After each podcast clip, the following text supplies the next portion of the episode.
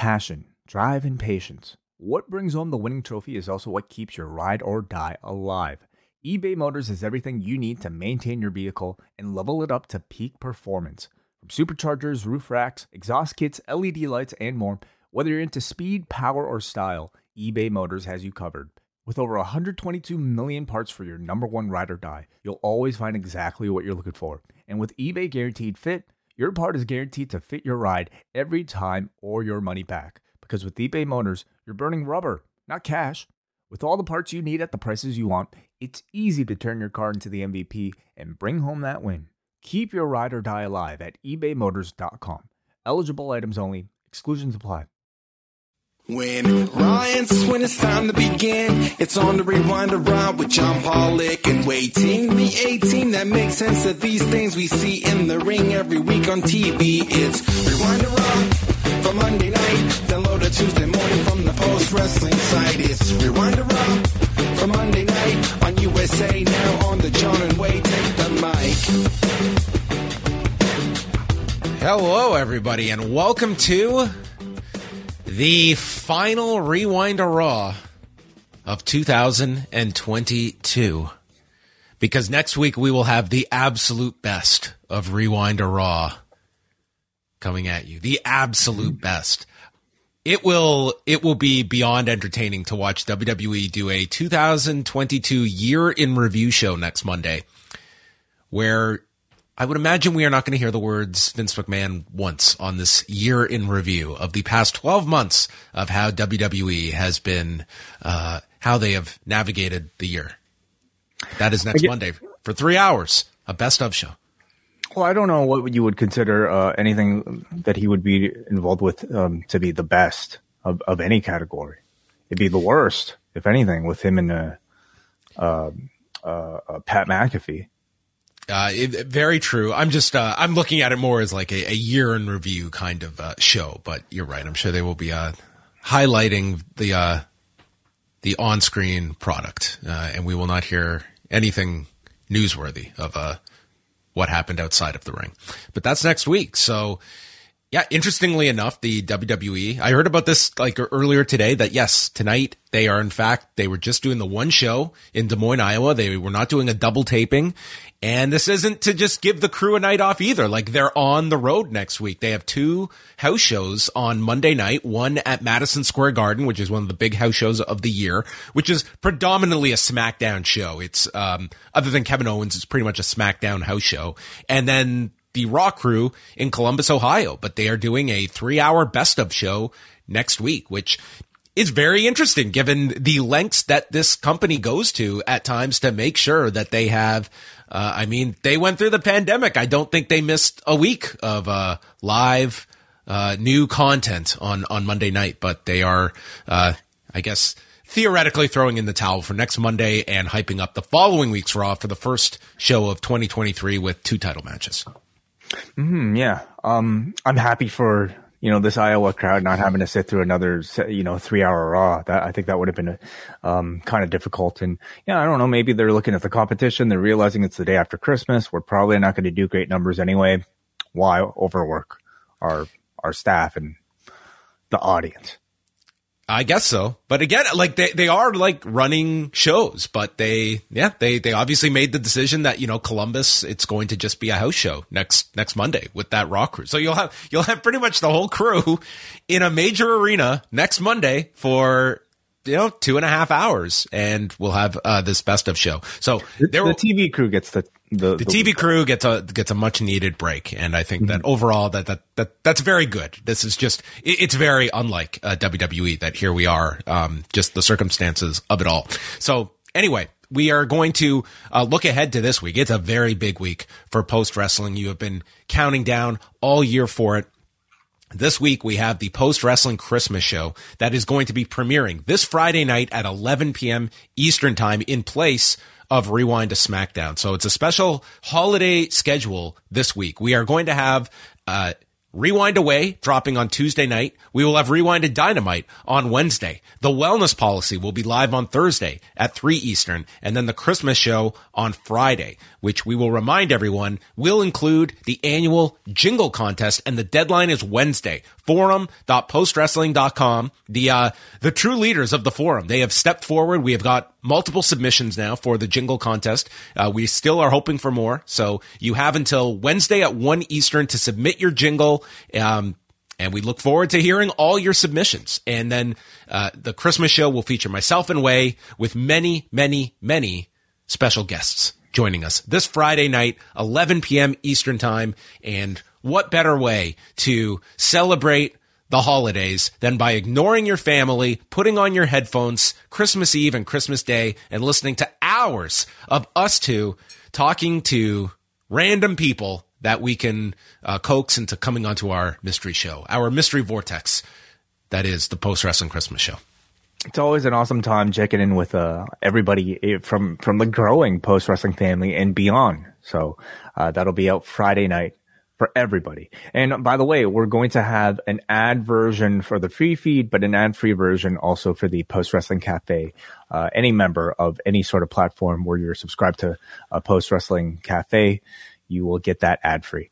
Yes, if you if you are considering uh, joining the cafe or getting it for that special someone, it makes a great stocking stuffer. Uh, this week we will have rewind away as we are going all the way back to 2020, and we are going to review the Undertaker's one more round with Stone Cold Steve Austin on the Broken Skull sessions. We are going to talk about this two hour interview where they trade war stories while downing shots of Jack Daniels and we will get Wai's expert analysis on this two hour chat between Steve Austin and one Mark Calaway. So cafe members will get that show on Tuesday night, ad free edition of the post wrestling Christmas show. And we can give you all a sneak peek that next Tuesday we will be releasing the post wrestling five year anniversary show that we did in Newark in its entirety. All post wrestling cafe members uh, will get access to that audio next week. So uh, jump on board at any level at postwrestlingcafe.com.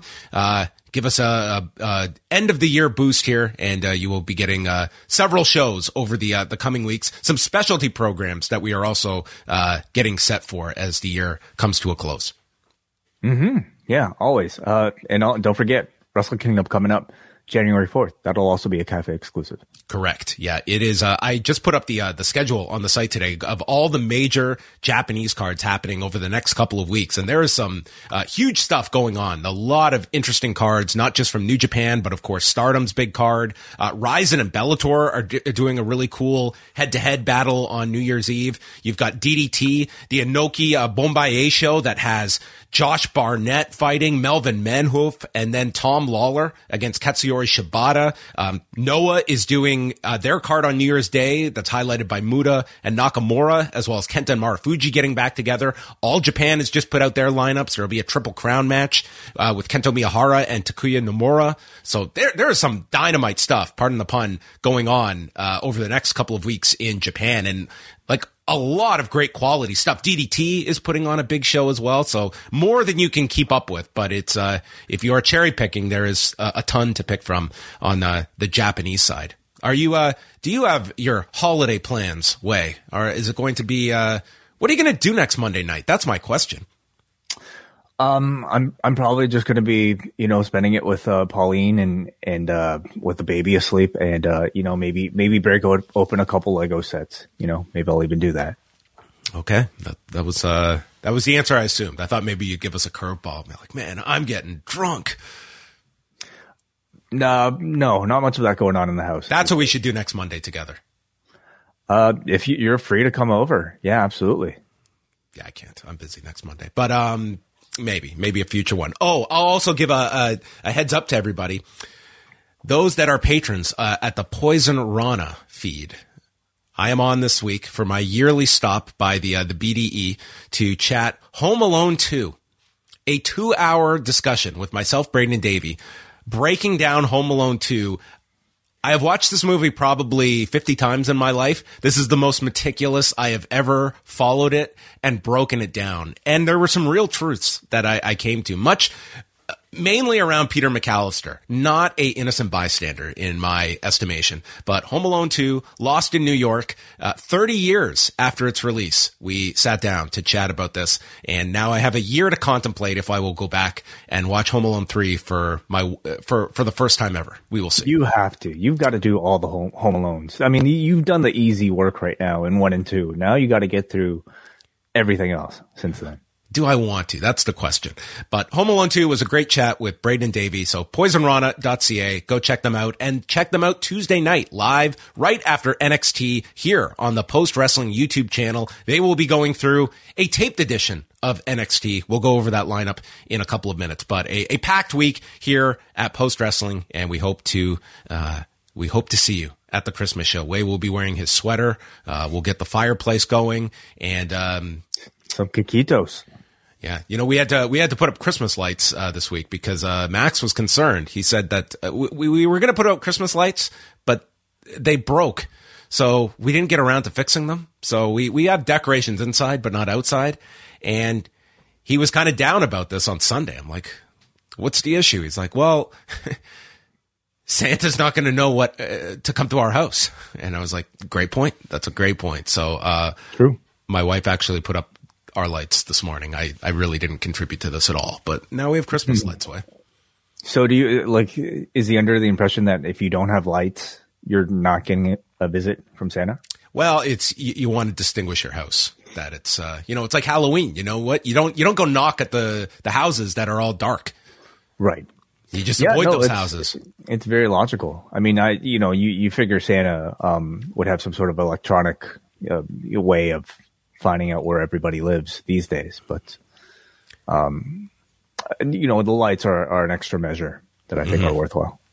All right. Postwrestling.com for all of your latest news, all your latest findings. Uh, check it out there. We will be busy over the coming weeks. Do you think it's going to be busy news wise over the next week? Yeah. I'm hoping not. I'm hoping not. I think it will. I think something crazy will will happen. That's not me uh, trying to hint at something. I'm just it's just my my gut feeling.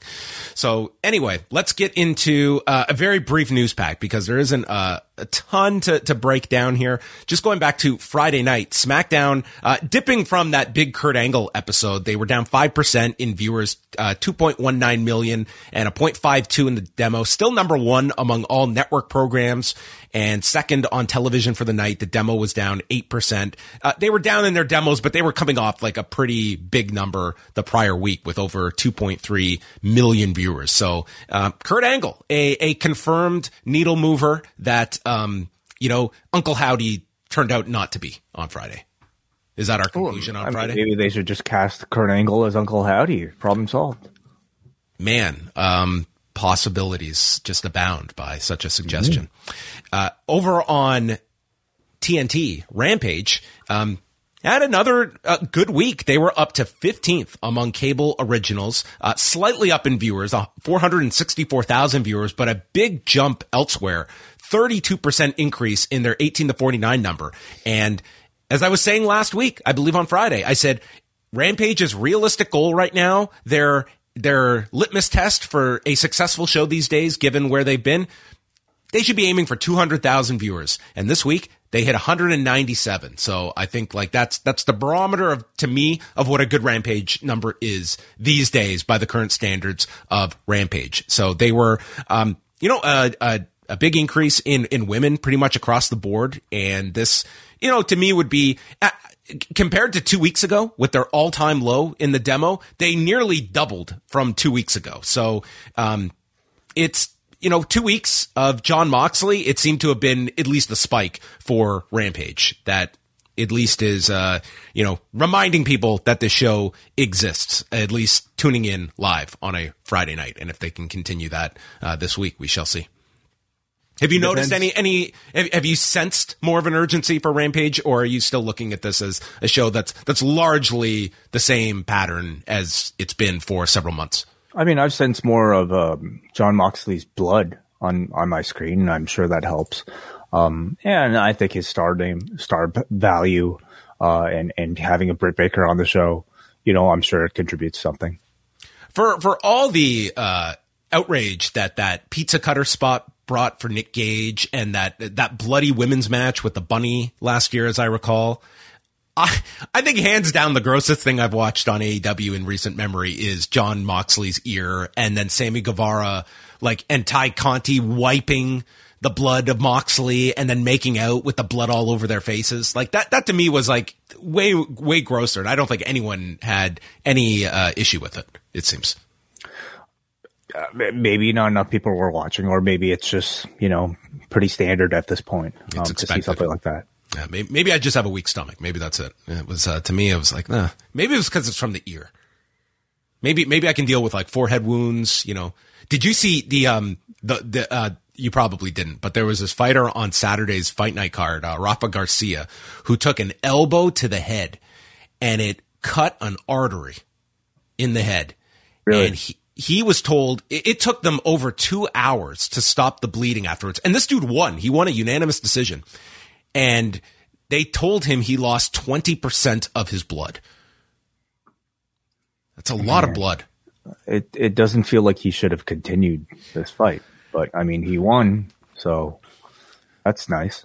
It's a fair man. Are you quick? Uh, yes. So there you go. Don't uh, don't cut arteries in in your head, pro wrestlers. Don't don't go that route.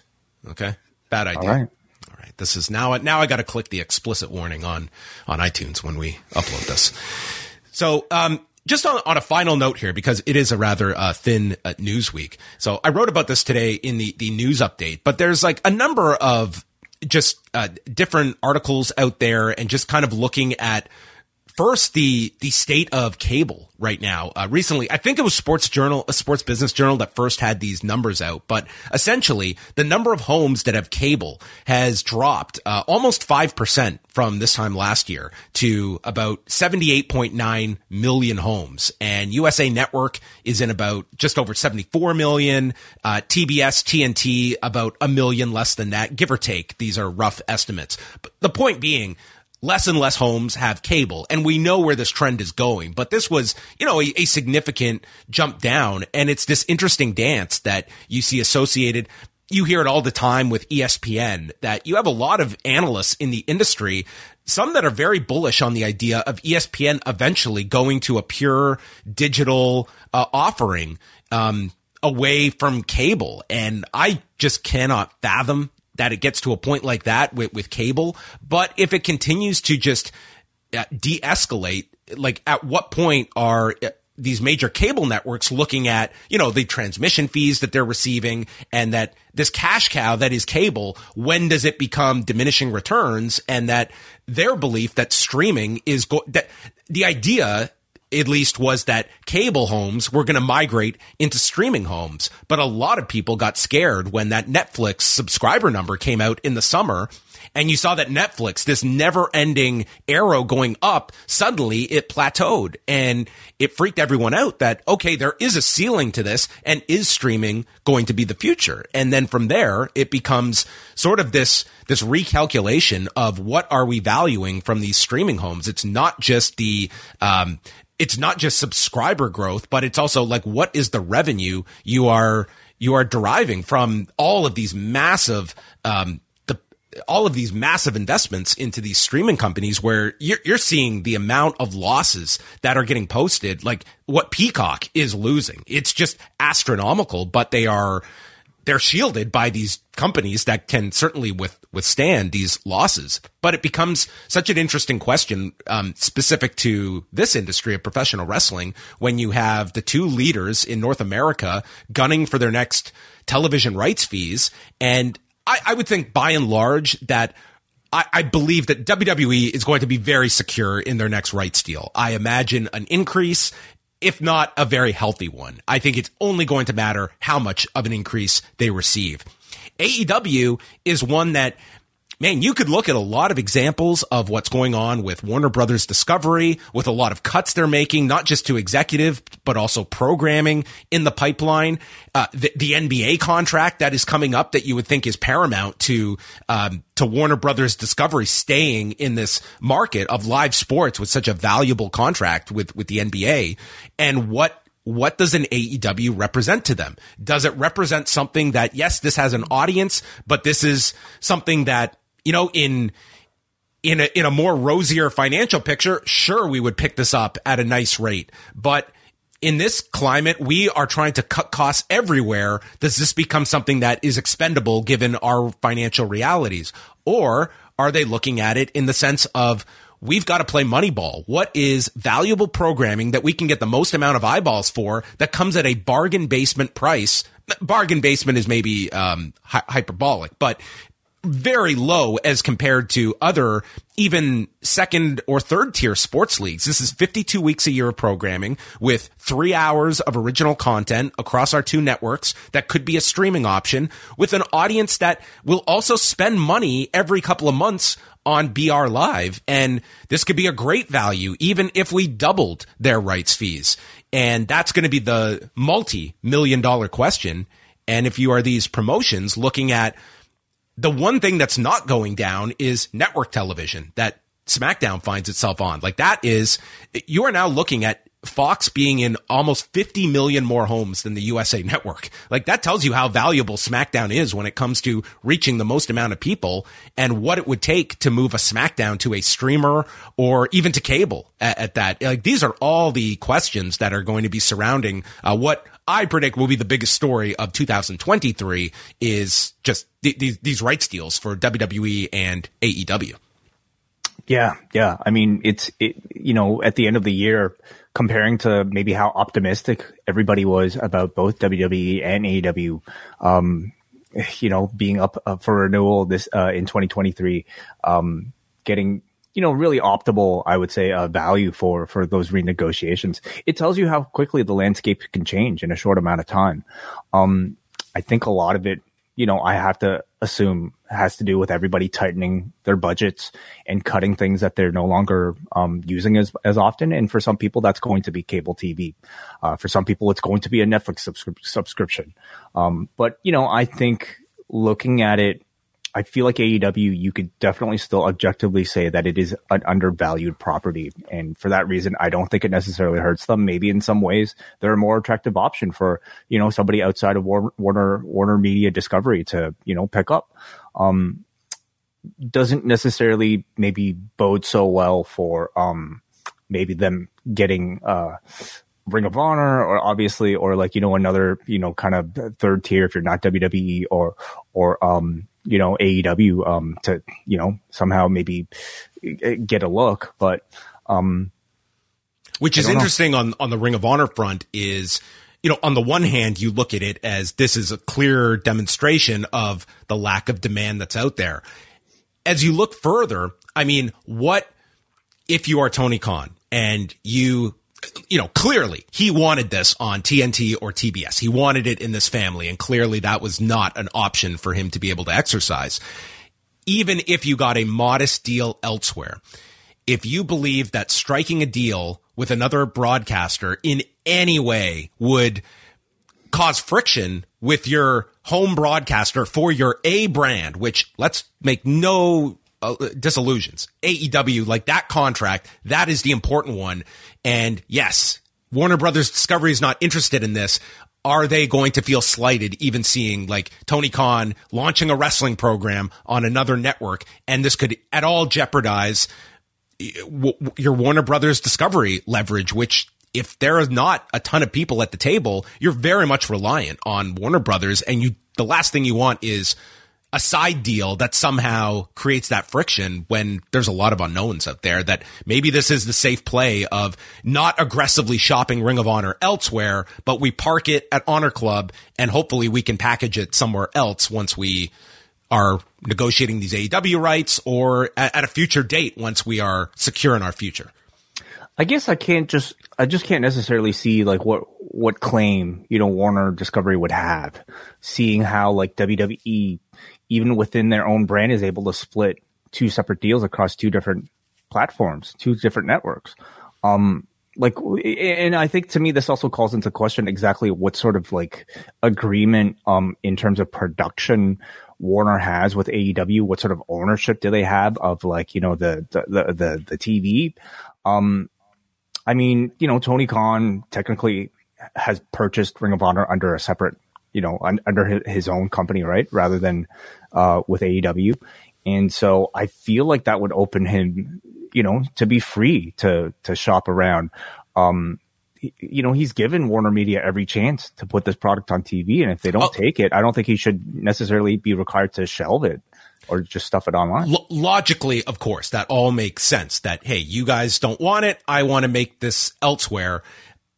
You just don't know what personalities you are dealing with. And suddenly we see a competitive wrestling show that's operated by this guy who is on our network and we're not airing it here, but we also don't want to see it on someone else's network. Like that's not fair. I'm just saying that if, if that causes any kind of friction, I, I would imagine that is probably a, a small probability of happening and more so. If you're Tony is, though, wouldn't you want to shop dynamite around anyway? Wouldn't you want there to, you know, wouldn't you want another competitor to, to, to make an offer outside of Warner Media? In theory, yes, yes, absolutely. I think it would be his preference to stay where he is, but wants certainly like does not want so, just a, so, a reflection so of this. Them off either way. It's it's very possible. Like this is like you are dealing with you know significant heavyweights, um, and looking for transformative money for for your promotion. Like Tony is not out there to shop this, so he gets a a the exact deal that he has now. Like Forty-four oh, yeah. million a year is like it's nice, but it's like that. That is not what this thing was launched to be making each year. When you in, look at like what they are spending, there's still a streaming deal to be had out there for them. Like a lot of you know very interesting questions. And for the Ring of Honor part, like I certainly look at this landscape that it's it's not great news if you are non WWE. We even have questions about AEW and what like Dynamite looks very secure. Rampage, you, you don't know. And for non WWE, non AEW, like I think a lot of these companies, they have clung to the idea of one day landing one of these big deals and all these streamers are emerging that there's got to be more money to go around. Pro wrestling is proven programming. I don't know. I, I see it as less likelier than than any time in the recent number of years that any of these other like third or fourth level brands are are going to get like a sizable increase in its in their distribution and be paid real money that is uh, you know anywhere in this ballpark of what the, the the two big promotions are receiving. I think you're talking about oversaturation already just even within like you know the hardcore fan base. Um so yeah like i'd be curious to see how you know like the non aew non wwe tier um promotions are are able to navigate just before we wrap this up, if you are, you're going to play Nick Khan, okay? And I'm going to play your um, various executives that you're negotiating. And we'll talk strictly SmackDown because I'm curious about this.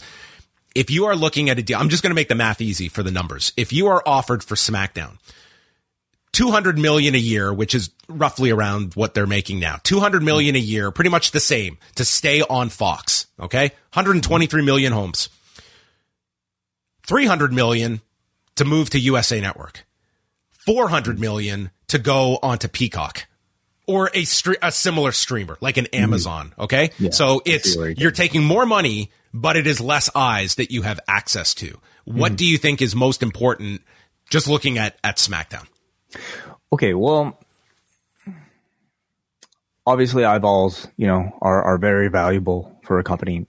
Um, just because though Fox has a bigger platform, has it necessarily translated to more eyeballs actually watching SmackDown? No, no, not appreciably. I mean, they do fine, but they're not they're not mm-hmm. gangbuster numbers they're doing on Friday nights. So at that point, you're really just talking about the prestige of being on a network versus, you know, I don't know what, like maybe not so much of a, a significant difference. I, I think the jump to like if if that was USA and we're if we're talking a hundred thousand or sorry, hundred million, I, I have no idea what conceptually that even means. Like that's such a big number. I don't know. Well, it's like, it's, a, it's a hundred million more for let's presume a five year deal. So it means you know half a billion dollars in additional revenue to lower, and and you would think like the streamers I, I would be going picture visually what a hundred hundred million dollars is. But I, I understand what you're saying, John. I I I I mean, is the prestige of being on Fox like that much more valuable? It, it, like are, are there other kind of like things that we we aren't considering? Like I, I i don't know like I, I think there's a lot of value to being on over the air broadcast television in terms of the largest window to find the most amount of new fans. And that should that should always be very important is creating new fans. And i would say going the streaming route it's really hard. Like then, like we are going in this era where it's like the idea, like I can't even remember the last time I've literally had my TV on and I'm flipping channels. Like I don't even do that. It's like you're going into a, you have to know what you are trying to find.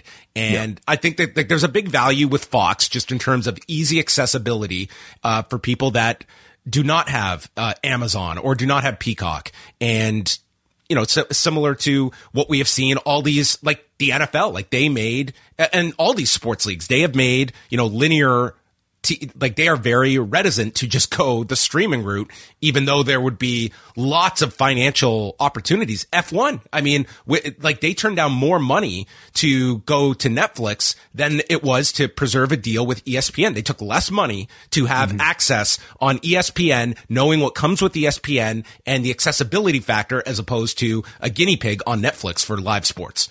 Yeah, I think that's the more interesting question. Like, would they jump over to a streamer for more money? Um, like the move from Fox to USA at this point, I'm not necessarily sure if like it'll make that much significant difference for them. But like a, a jump to to a, a strictly digital platform, um, and that's big one. probably the comparisons you're you're weighing, unless you know. Uh, and, and I would think that if you are Peacock, it would just be the incentive of bringing everything under your umbrella, not having this, Hmm. you know, what is really the A show on a competing network. Even though that competing network has no restrictions about promoting Peacock and Hmm. sending people to Raw, that there is a hidden value there as well for for NBC Universal having your product on another competitor. Yeah, like I, I don't know if I make that jump if I'm WWE. I think you know that like people still see something that's on actual TV as, especially if it's sports, as like maybe a bit more legitimate. I think you know the landscape can change entirely if you know let's say an NFL jumps exclusively to to like some sort of like online you know um, streaming platform, for instance. I think that'll change a whole lot. But for the time being, being on TV is I think very important and key to WWE's business. and and where Peacock is in five years is another big question because these you know the WWE network rights those will come up as well. And then that will be like the next big deal for WWE to look out for. So anyway this is kind of just setting the table for next year. It's going to be uh, a big topic of uh, conversation that uh, you can also hear on uh, WrestleNomics as they did their predictions on Sunday with uh, Chris and Brandon talking uh, more about this subject as well. But uh, uh, just looking at Tuesday night before we get to Raw, uh, NXT that last week they taped two episodes. So tomorrow night's matches, we'll see uh, the New Day defend the tag titles against Josh Briggs and Brooks Jensen, Indi Hartwell against Electra Lopez, Katana Chance and Kayden Carter against Toxic Attraction and Ivy Nile and Tatum Paxley for the women's tag titles, Zoey Stark against Nikita Lyons and Axiom against Carmelo Hayes. Uh, we go on over to Dynamite Wednesday night. They have only three matches announced so far. The no DQ match between the Death Triangle and the Elite. Jamie Hayter and Hikaru Shida for the AEW women's title. FTR against the Guns. Ricky Starks will be on the show. Bryan Danielson will appear. A face-to-face meeting between Swerve in Our Glory and the next chapter of the Book of Hobbs on the Holiday Bash edition of Dynamite from San Antonio this coming Wednesday one of the rare uh, live shows that are coming up over the next week from professional wrestling. We got uh, tape show Tuesday for NXT, tape show Friday from SmackDown. No Raw next Monday. Rampage too, I would assume. Rampage will be taped on Friday. Yes. Anyway, so there you go. Um, let's get into Raw from Des Moines, Iowa, the Wells Fargo Arena, which became, uh, hey, Seth Rollins is from here edition of Raw. Can you name any other people from Iowa? People from Iowa. Um, that's a, that's a good. Well, um, uh, some of the uh, the Miletich fighters were from uh, Iowa. Right. Okay. So so you Betten can't. Bettendorf. I mean, that was that was like the MMA capital of the world. Uh, you know, the early two thousands. Uh, Miletich fighting systems. So there you have it. You ever been to Bettendorf? I can't say I have. No. No, not Have you ever been to have. Iowa? I've never been to Iowa. I've probably flown over Iowa. All right. Never never been. Have to go there sometime. we Oh, we, we could should. go. We could go on a road trip. We could try out we'll- uh, Seth Rollins coffee and um, Hey, that's one of my that that's one of my stops. But if I'm ever in, um, We did. We did meet uh, some of the guys from the uh, the Black and Brave Academy. yes, at, we uh, have. those were back in all in. very cool guys, as I recall. Yes, Mm-hmm. Tho- the positive interactions for you at that convention. so ma- main event, uh, they did the tapings. I- will tell you, like, I kind of like what they're doing with main event now. Mm-hmm. Uh, Mustafa Ali over Axiom, which, I mean, God, if they got like eight, awesome. nine minutes, that sounds like a great. Axiom is like really starting to develop into one of the breakout talents in NXT. To me, he is he is right at that top level uh, in NXT. Very impressive performer. And then Cedric Alexander, who's kind of been doing this gimmick now of beating all the NXT guys, beating Andre Chase, who I mean Andre Chase, not to be confused with Axiom, but I love this character. I really, really love the Andre Chase character. I just think he's like such a fun like interactive character when he does the Chase U stomp the yelling the swearing i just think he's a great character on nxt I like that. Like, there's something that makes main event different from either NXT or WWE. It's not just sort of like a, I don't know, lesser version of either two. It's, it's sort of the bridge where, you know, characters from both of those shows can connect. And even like they did bring it up when Andre Chase was attacked in the back, Corey Graves explaining why he's here. He's going to be on main event this week. So, I mean, mm-hmm. making a, you know, a subtle promotion for the show too. Paul Heyman opens the show with a tape promo stating that Raw is the home of Kevin Owens, and he's with Roman Reigns as well. Presumably, this was taped on Friday, and uh, this looked to be the same backdrop. Uh, this was like the brick backdrop that uh, John Cena had as well. Um, different locations, but it's what we used to have at the Fight Network too. It's just like you know, you you buy it and, and it comes like basically like as a layer, like all like oh, that, from okay. what I believe. Is this uh Maybe, maybe this promo could have like STEM playing in the background. Uh, yeah, yeah. Kevin Owens.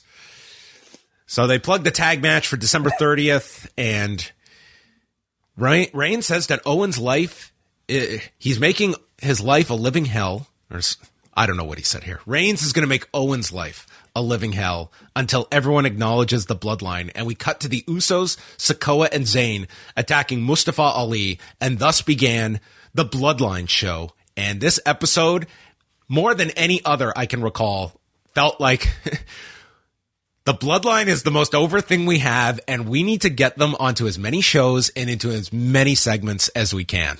And that mm. was hmm. tonight's show. A lot of the Bloodline. Well, I'll tell you, you know, last week we did not have any Bloodline interaction, and I I kind of feel like there's like it made a big difference, you know, like the, this show felt a lot more relevant to like, I think the overall importance of, um, WWE. SmackDown? Oh. Well, SmackDown, it's, it's, it's by far the hottest thing in the company right now. And when you're talking about a guy who's holding both championships, when you're talking about a tag team that's holding both championships, um, they kind of need to be on both shows. Um, otherwise, you know, it, it, it, last week's Raw just kind of felt like it was really, you know, void of, of like a real energy and, and urgency. So I, I certainly felt like they added a whole lot tonight. Yeah. And on that front, like coming off last week, which was the lowest watched opening hour in Raw's history. Uh, tonight was not much easier because they were going up against the Monday night football game that was not just on ESPN, but also simulcast on ABC. So it was going to be a big, big audience watching football uh, th- this week as well that they were going up against. And we will see if last week was just a blip because a very uncharacteristically low opening hour. And they did start this one with, you know, your big star and Roman Reigns and then uh, getting the bloodline on there as fast as they could. So, and, and teeing up quite a bit for the show. Street Profits with Akira Tozawa taking on Finn Balor and Damian Priest, who have the Judgment Day in their corner. And Dominic was doing this at the house shows over the weekend, coming out in sunglasses, selling the blinding from Asuka's Mist. I love it. Look at this guy. Look at this guy. Too any little thing he adds to his like you know presentation now i i mean there's like anything he does i'm just completely enamored with and these sunglasses and that like ridiculous grin and that slick back hair with Rhea Ripley by his side i i mean he's becoming my favorite thing uh, at least in the in, in the group and maybe my favorite thing on raw look at this i'm imagining him doing uh, corey hart uh, karaoke yeah, I'd love to hear it. Could uh, could you give us a, a, bit of what that might sound like? Um, no, I can't. I definitely can't. Maybe on the Christmas show we will see. which is which is God, I hope they've taped something of Rey. I, I since Thanksgiving, I've been ready for Rey to go home at Christmas. There's no Raw next week. So I'm hoping there's some insert on Friday on SmackDown. But Rey, Rey's in the arena. Rey's on the show on Friday with uh, Angel Garza. So are we mm. not going to get our Rey coming home for Christmas segment? Oh, I don't know. I mean, they could always release it on social media and then play it play it for us after the fact, right? Yes, you're right. We could do a digital yeah. exclusive on Christmas morning. I, I, will say, I think you know next week's like best of Raw. Like that's a, it's a real opportunity to to do something fun and and kind of outside of the box rather than just a straight up hey hey like Corey Graves. This is these are the best moments uh, from the control center. Like like I, you know, I was surprised a wrestler in character presented to us. You know, give us some sketches. Do some Dominic hosts. Uh, yes, Dominic and Rhea. Yeah, Dominic and Rhea's absolute best of 2022. Uh huh. Greetings and salutations. Another year is in the book. Imagine these two like reenacting like a Christmas carol or something like that. Oh, I'd love it. God bless us, everyone. Except you, Dad, you deadbeat. Dominic. Uh, he's getting some award from me next week. I don't know what it's going to be, but he's going to get one on our best of show.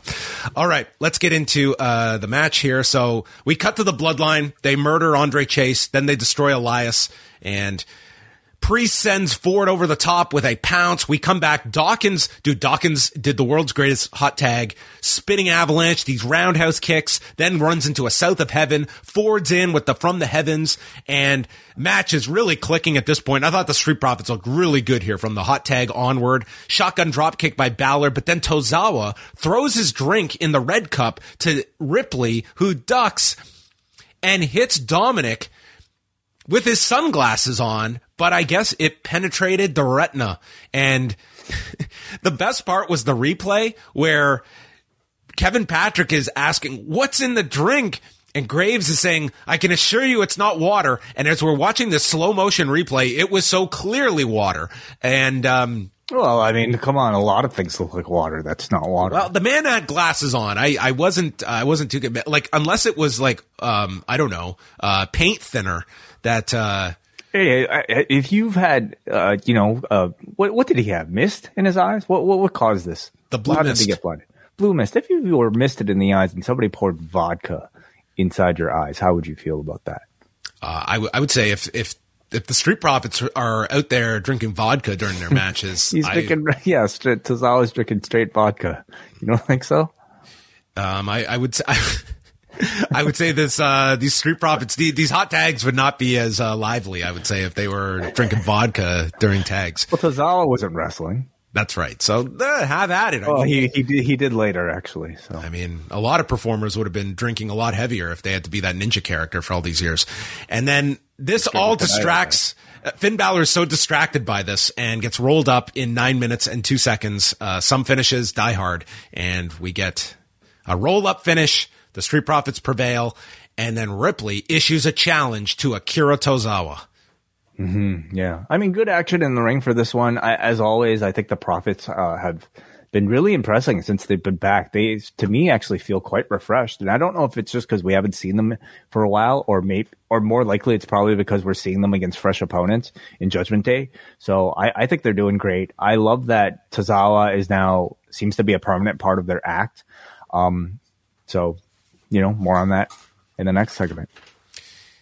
Yes, we got a rare intergender match on Raw with Ripley and Tozawa. The bell rings after the break, and like they had to work this in such a way where Tozawa was never going to strike her and barely do any offense on her. So Ripley is daring him to punch her and ends up landing a boot on Tozawa and then dropping strikes on the back of his neck.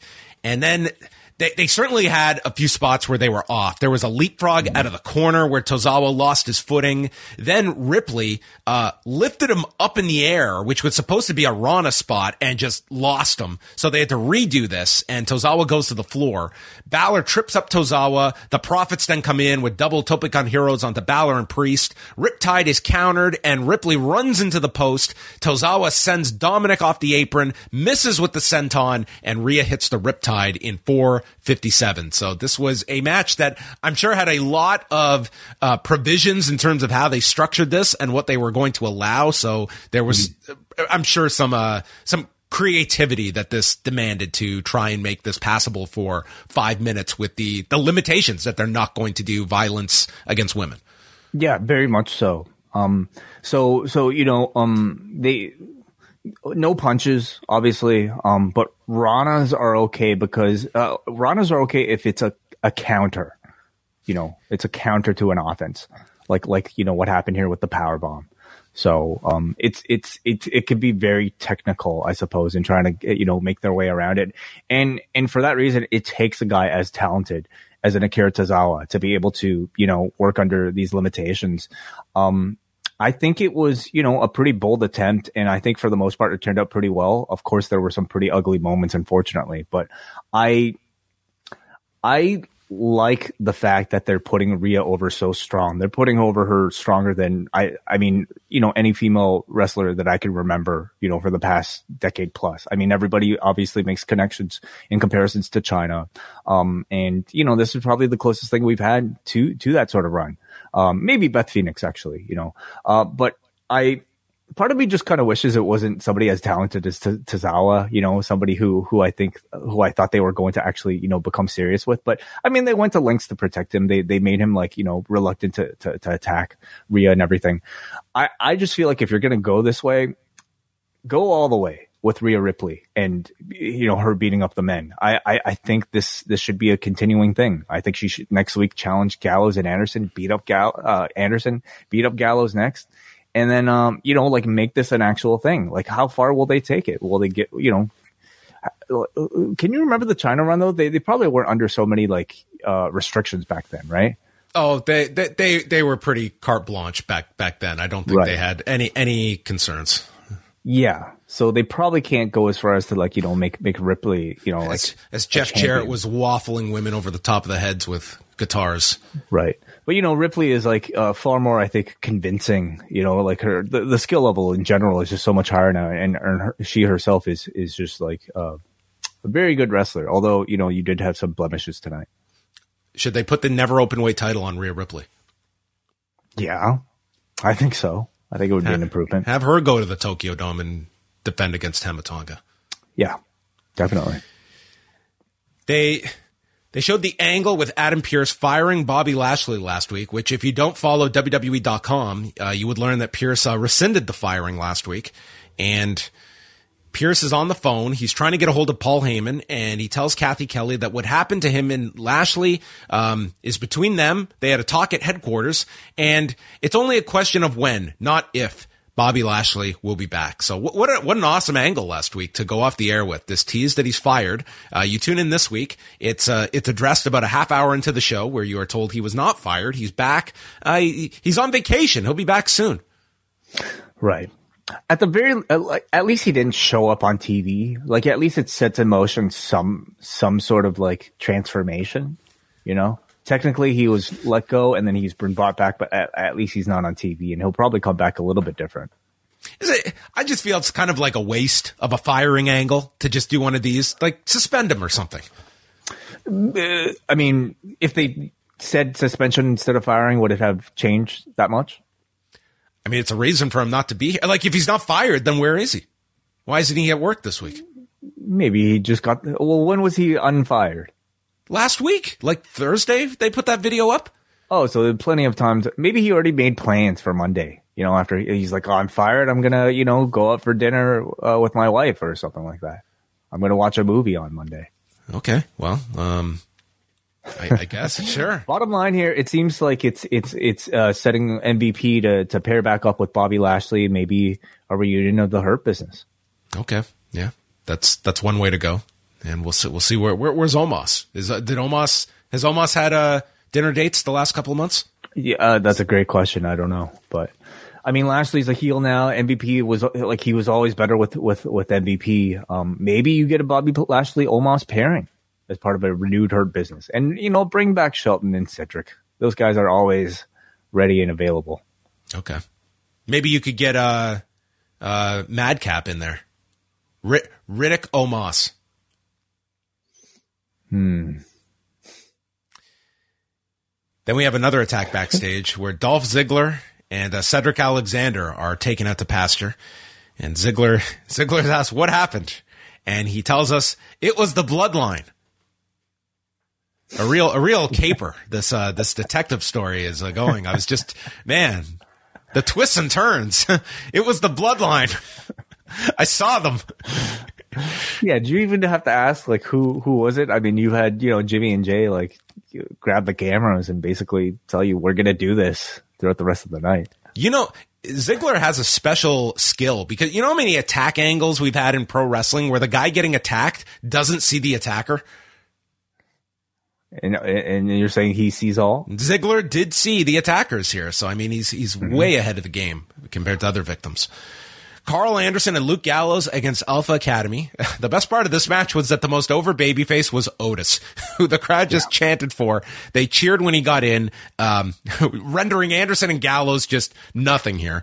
Otis hit a discus lariat and then uh, an assisted slam uh, to uh, with Alpha Academy onto Gallows. Gable lands on his feet from the moonsault eats a kick from Gallows, and they beat him with the Magic Killer in 905. So Chad Gable, um, getting comfortable in the role of guy who can come out, have a nice, solid match every week, and we beat him like a drum. Oh, he's been that guy for like you know thirty years. I mean, he'll it, it it's probably Chad Gable versus Rhea Ripley next week. And then, and, and yeah. I'm not even complaining about that. You know, the match will be great. Gable will be talented enough to do it. And then I think Rhea should destroy Gallows and Anderson because come on, dude, this was proof positive that like this crowd would rather cheer for Otis than Gallows and Anderson. It it does not bode well for these two baby faces who I just think are, are pretty awful on Raw. It, that's going to babyface Rhea Ripley if you're putting her against Anderson, Gallows, especially Gable. I mean, like that, that is to me the, it, like what you want to get out of Rhea Ripley because this kind of booking it's going to have the same effect it did for Chyna that the audience is going to get into her and as which is not the worst thing to have like a brand new baby face coming out of this. Um, they can yeah, certainly use some timing, though. It might not be that great if you're going to pair her with Bianca for Mania. But I mean, you know, ultimately, does it make her more of an attraction? And I think the answer is yes.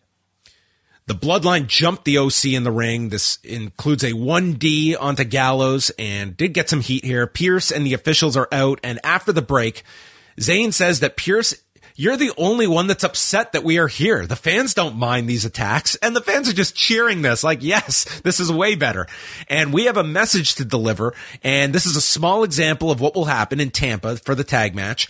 And they're totally treated like the stars of the show. The crowd starts chanting Usi and Sami Uso as they leave. And as they're walking to the back, AJ pops out and attacks Zayn and Zayn is complaining and it leads to a match being made by Adam Pearce between AJ and Sami Zayn for later in the show. Byron Saxton did a sit down interview with Bianca Belair and Alexa Bliss.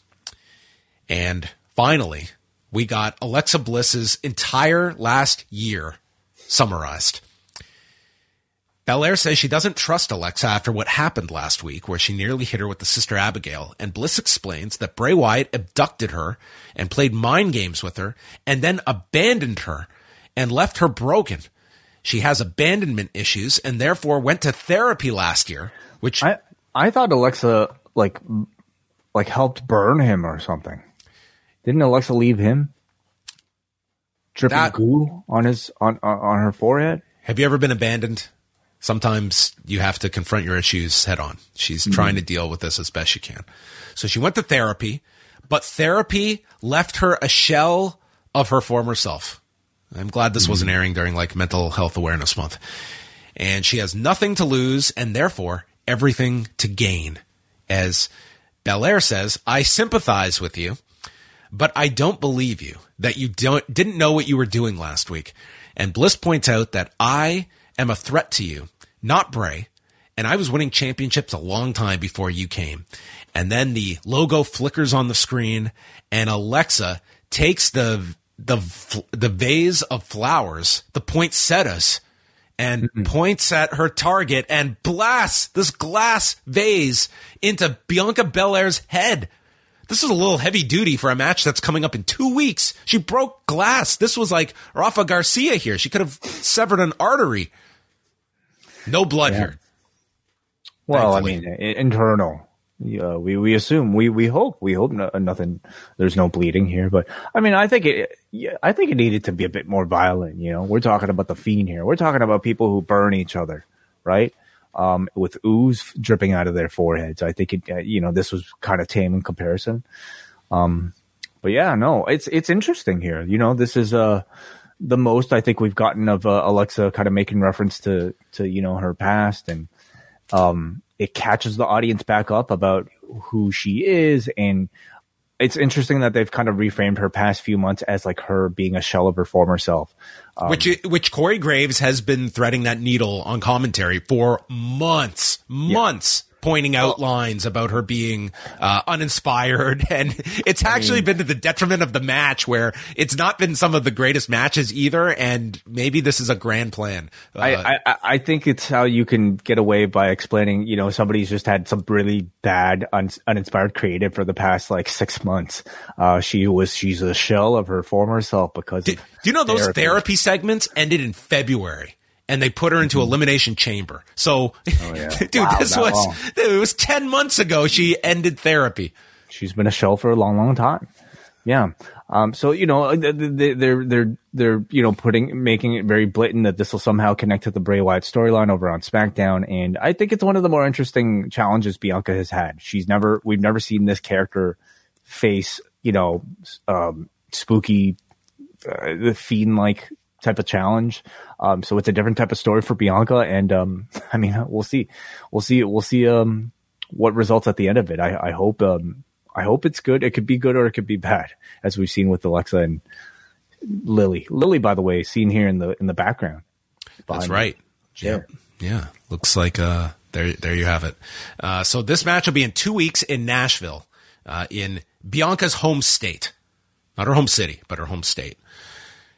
The Miz and Dexter Lumis in a ladder match. Johnny Gargano in the corner.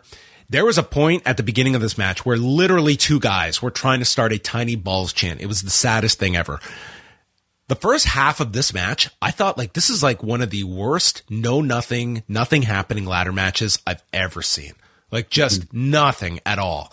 Yeah. But then we we we truly have learned that as much as people want to talk about Cody Rhodes, or Sami Zayn or even The Rock facing Roman Reigns and beating him for this title. You want to know who the biggest breakout star is over several years? It's the table. Okay. The table is the most over thing in this company. And it turned this match around at the end and certainly woke this crowd up. They just wanted a table and it, it provided an energetic final several minutes and a, and a big return at the end of this. But yeah, the first half of this, I was just nothing was happening here for me.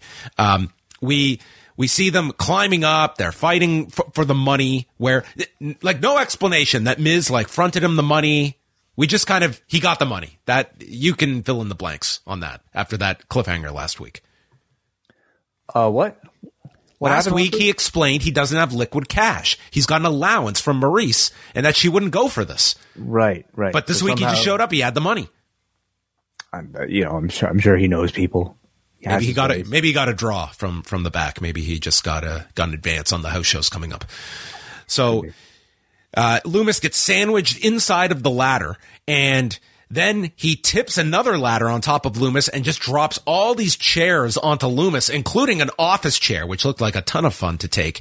And then he just strikes Gargano and he beats the hell out of Gargano and goes to tip a ladder on Gargano that misses him completely. So just strikes him with the ladder. Gargano is just taken out of this, like just nothing. He's disappeared. He's gone. Lumis rises from debris, drops Miz onto a ladder on the floor, and then the place is going nuts, just calling for the table. And there was a spot when Miz brought the table out, huge pop, and then he slides it back under the ring.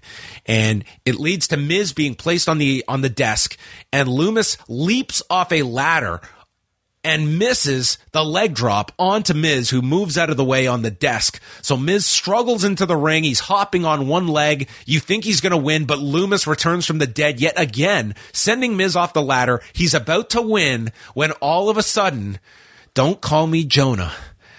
Bronson Reed makes his return to WWE, attacking Dexter Lumis, and then uh, hits him with.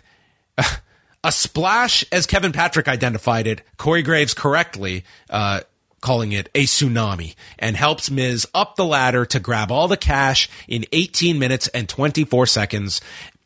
Once you saw um, his you know, obviously the, the reports out there that this was someone that, you know, Paul Levesque was intrigued to bring back as he is just about everybody when he wasn't on the World Tag League lineups, wasn't part of Wrestle Kingdom. I think like everyone was just awaiting when he was going to be showing up. Are you surprised he is back in this type of a role? And what did you think about the return? He is the Mrs. Muscle. Am I surprised to feud with of role? Dexter Lumis, presumably. I mean, I, I think there are only a few options if you're a you know returning talent or a debuting talent on WWE Raw, and uh, you know one third of those seems to be as a lackey for the Miz. Um, so it feels like a, a role that I don't know is is is pretty a standard uh, for a debuting character on Raw. Um, what happened to Tommaso Ciampa, by the way? Is he is he just injured or something? He's Like- hurt. He's hurt. Okay, there you go. So, you know, I, I think at least, you know, um, Bronson Reed, Jonah is, is a much better, like, heavy bodyguard type for the Miz. And, um, in terms of personalities, I mean, they completely contrast. I don't necessarily see these two hanging out too much, but I, I mean, th- there could be some funny sketches. I, I, I guess I'm just not, I'm, I'm not that thrilled with this Lumis thing anyway. And, and the tinge of it seems to indicate that it's, it's going to be more humor, humorous than anything. Um, but I mean, for Bronson Reed, you know, looking to get an introduction, you could do worse. You know, you could you could just be sequestered on on a I don't know undercard main event type of role. Um, this at least guarantees that he'll have some TV time. Yeah.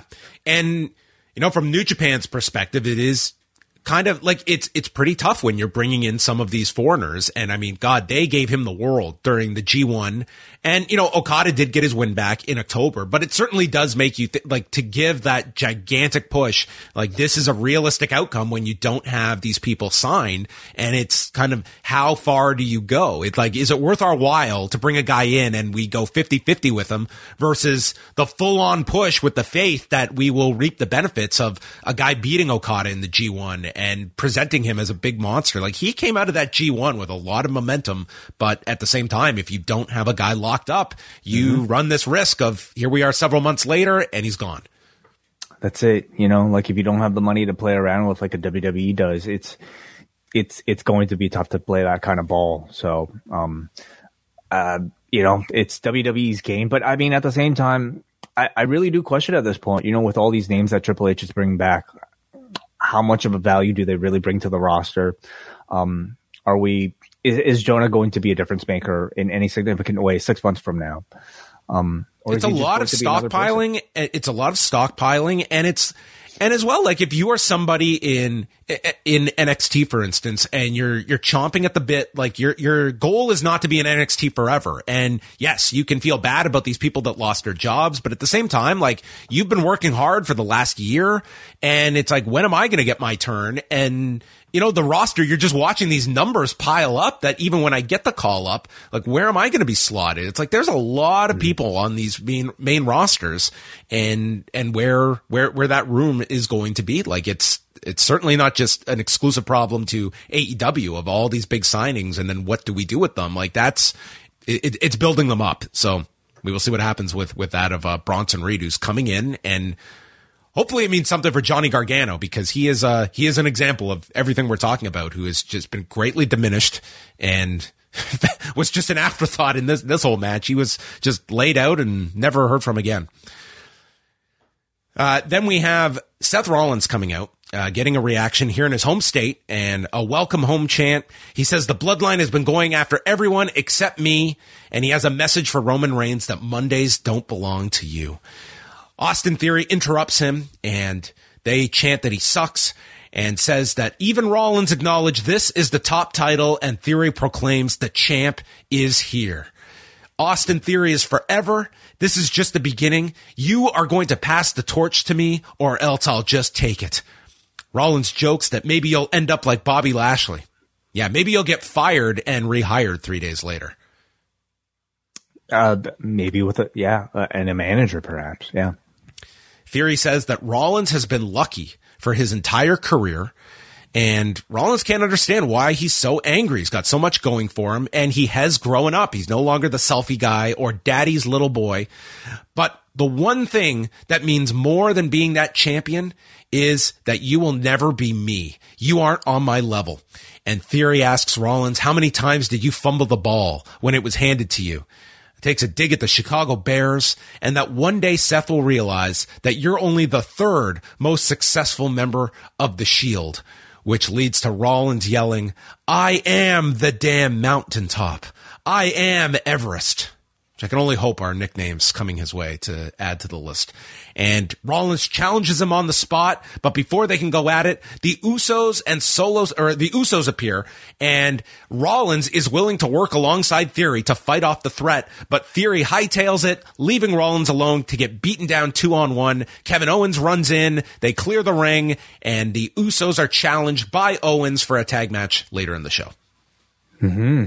Yeah, I mean, a real nice little sort of like hometown promo segment from Seth Rollins here. Um, I I thought it was fine. how about Theory? Did he?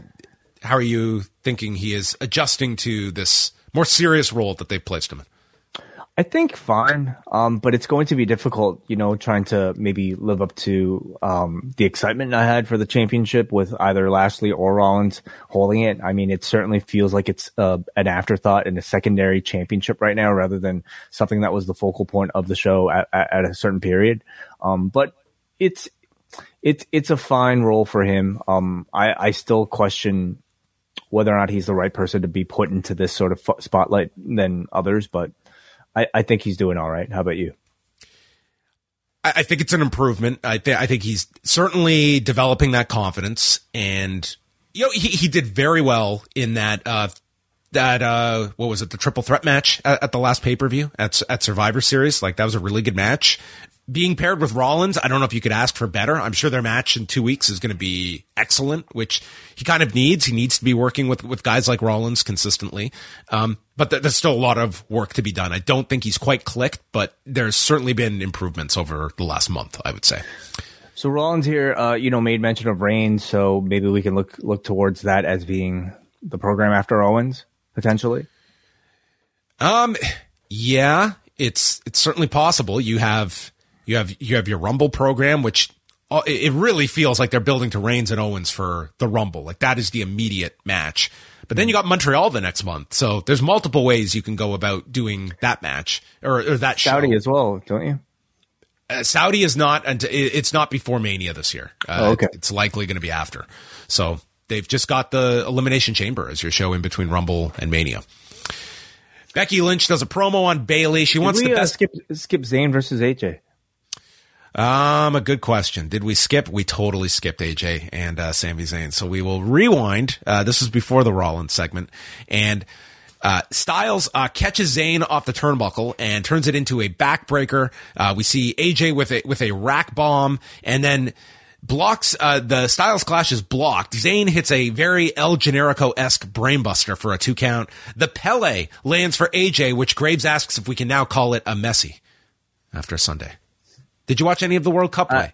I, I did not. I heard it was quite the game. I, I, heard it like on the street afterwards. Yeah, me all, too. All the Argentinians winning or, or celebrating, but yeah, I, I, watched the I watched the the last few penalty kicks.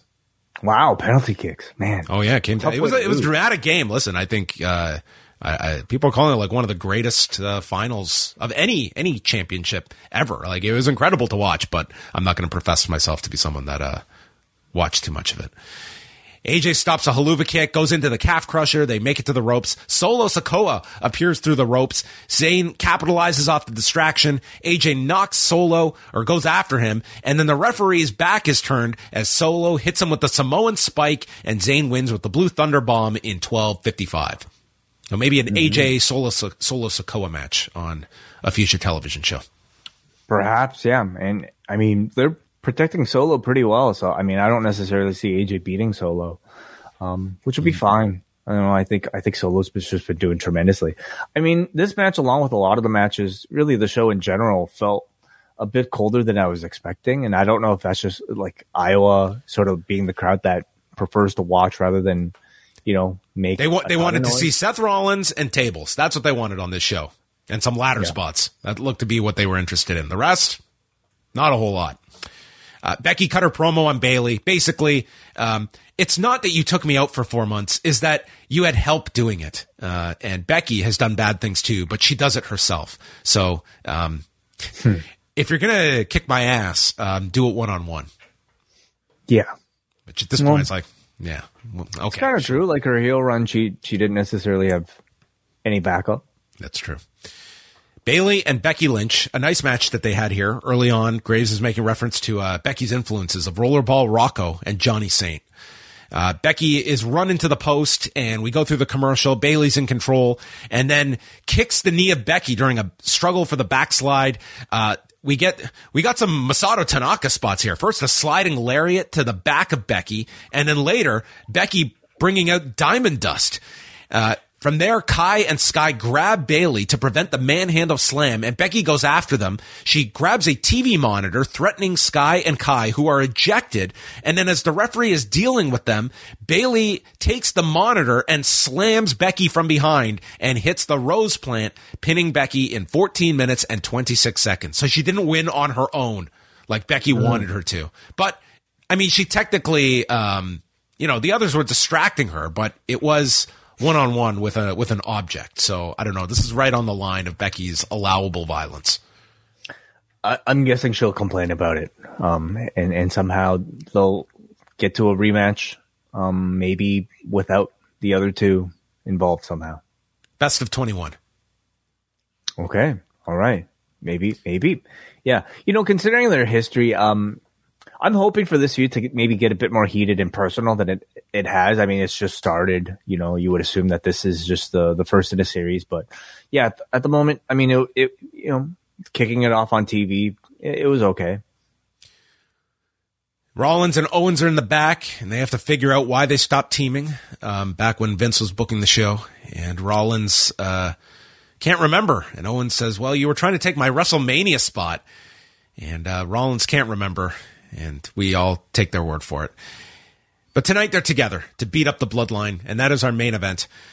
The Usos take over as they go to the break, heat on Owens, and then a tag to, made to Rollins. The crowd humming along with his song. Hits a big double high cross onto the Usos, and then Owens with the frog splash on Jimmy for a two count.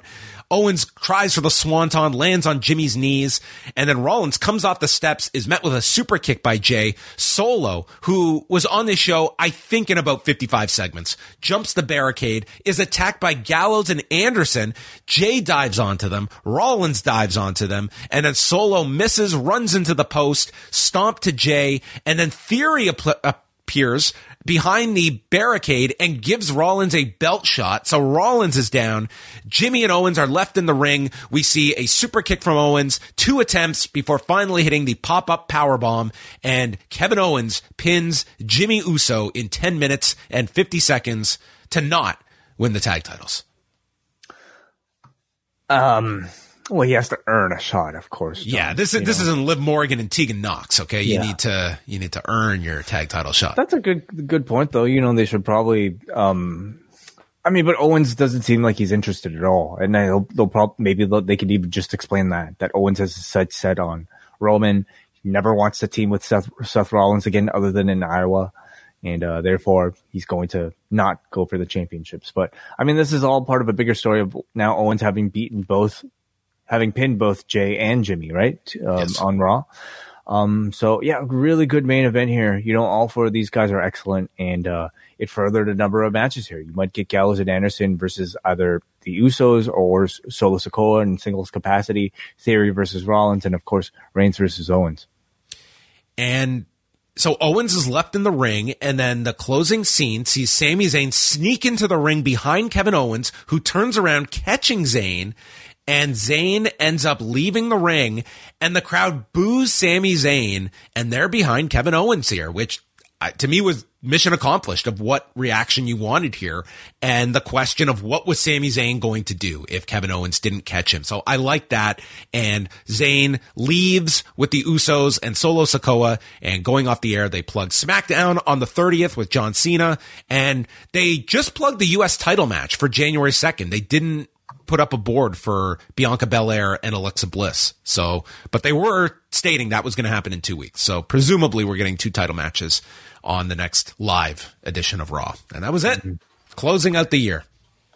Yeah, I, I thought the show overall like did a pretty good job of promoting um, John Cena, basically being on uh, Fox in a week's time. Like this is really kind of their big thing that's going on at the moment. And it felt like all hands on deck to try to get the word out. And I thought the presence of the bloodline and Sami being on the show, like achieved that. And, um, yeah, overall the show, um, I think felt like a better show than last week, certainly, but I don't know if the crowd reactions were, were all that great. Um, but yeah, it was a show. Um, they they did move several things along, but it was a very heavy focused bloodline show, which was for the better. I think like they are in many ways, um, they are the lifeblood as well uh, of these programs. Um, but I, I, can't say like too much outside of the bloodline stuff to me is really connecting in a big way. I mean, you've got to a degree like Rollins and theory and Belair and Bliss, but I wouldn't say like any of the Raw specific programs that to me are you know, super compelling. It just feels like it's, it's some angles that are put together, but the glue on this show is really the bloodline. And that is the, the characters that everyone seems into. And it's, mm-hmm. it, I'm not sensing like anywhere near that with the kind of B programs on Raw.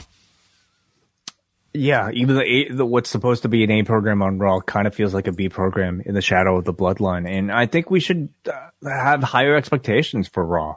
Like everything on this show should be as good as what's going on with the Bloodline and Sami Zayn. Um, but you know, it just kind of maybe points to a lot more deficiency within Raw. They're trying to start something here with Bianca Belair and Alexa Bliss, so we'll see if they can get to those levels.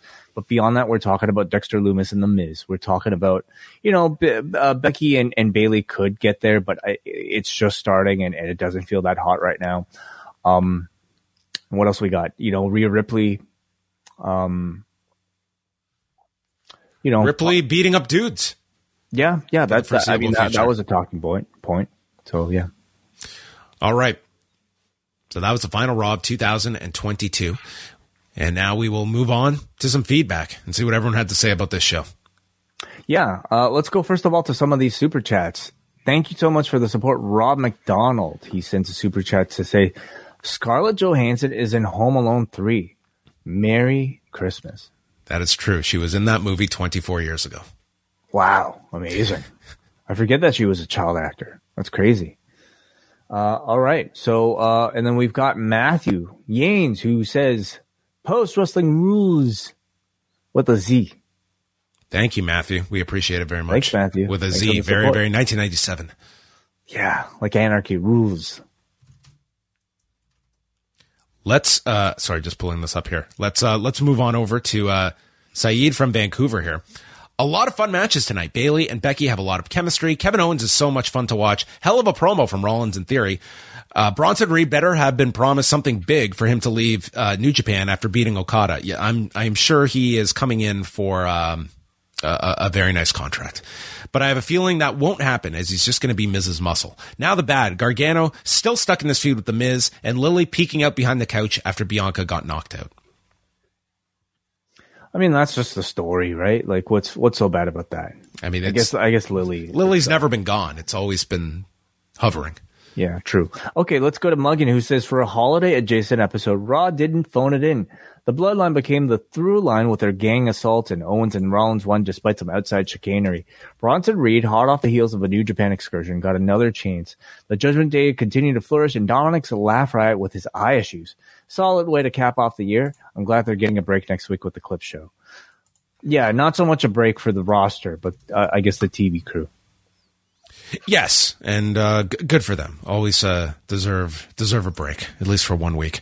All right. Well, thanks everybody for sending in your feedback, your super chats, and uh, throughout the year, we appreciate uh, all of you uh, joining us on these uh, on these live Mondays or Wednesdays or Fridays. And we are going to be back Tuesday night. It is Rewind Away, the final Rewind Away of the year. We are chatting about the Undertaker's second appearance on the Broken Skull sessions from November of 2020. Where are you sitting down with some Jack Daniels to watch this later tonight or early Tuesday morning? I might sit down with some Undertaker wine. Yes, the Undertaker's wine is brought up in this sit down interview between Austin and the Undertaker. Cannot say this came out like a few years ago. I cannot say I've ever heard of this wine outside of this sit down. They came out with it was Undertaker wine and Warrior wine, and I don't know how successful it did. Um, This is the I last stuff on don't earth. I would ever try. Yeah, when I think of the Undertaker, I'm not necessarily thinking of wine, you know, nor the Ultimate Warrior. Um, I mean, I'm not much of a wine person anyway, so I- I probably would know the difference. WWEwines.com. Let's see if this, uh, it's not even an active URL any longer. I mean, what you're really selling is just a label on a bottle, aren't aren't you? I mean, that's, that's a huge part of the alcohol industry, is it not? I guess so. Yeah, limited edition Cabin, Cabernet Sauvignon. Very limited. Yes. Not, uh, I, I don't know. I guess I guess I I, I get it why because it's like uh, blood, you know, like he's a he, he's a dead man. Yeah, but pull that out at a party and see all the laughter that ensues. Uh, I'm sure you would be you would be the hit. Hey guys, I brought some Undertaker wine. Uh, so we will discuss all of that and more on Tuesday's Rewind Away for Post Wrestling Cafe members. Wednesday night we're live at 10 Eastern, right after Dynamite. So look out for that. And uh, anything else, Wade? The wellness policy. What is uh How are you guys putting a bow on the year? We are uh, me, Jordan, Neil. We're actually holding open phone lines. So whatever you guys want to talk talk, talk about, maybe it'll be chalk, um, uh, and we'll just have a big old discussion. And if nobody calls in, then it'll just be me, Neil, and Jordan chatting. So that'll be this Thursday, 3 p.m. Eastern time. Link will be available in the Post Wrestling Cafe, but is the show's available for everybody. All right. And that is wrapping it up for us. We'll speak with you all later this week and get your jingles in Wednesday, 1 p.m. up at the forum. Goodbye.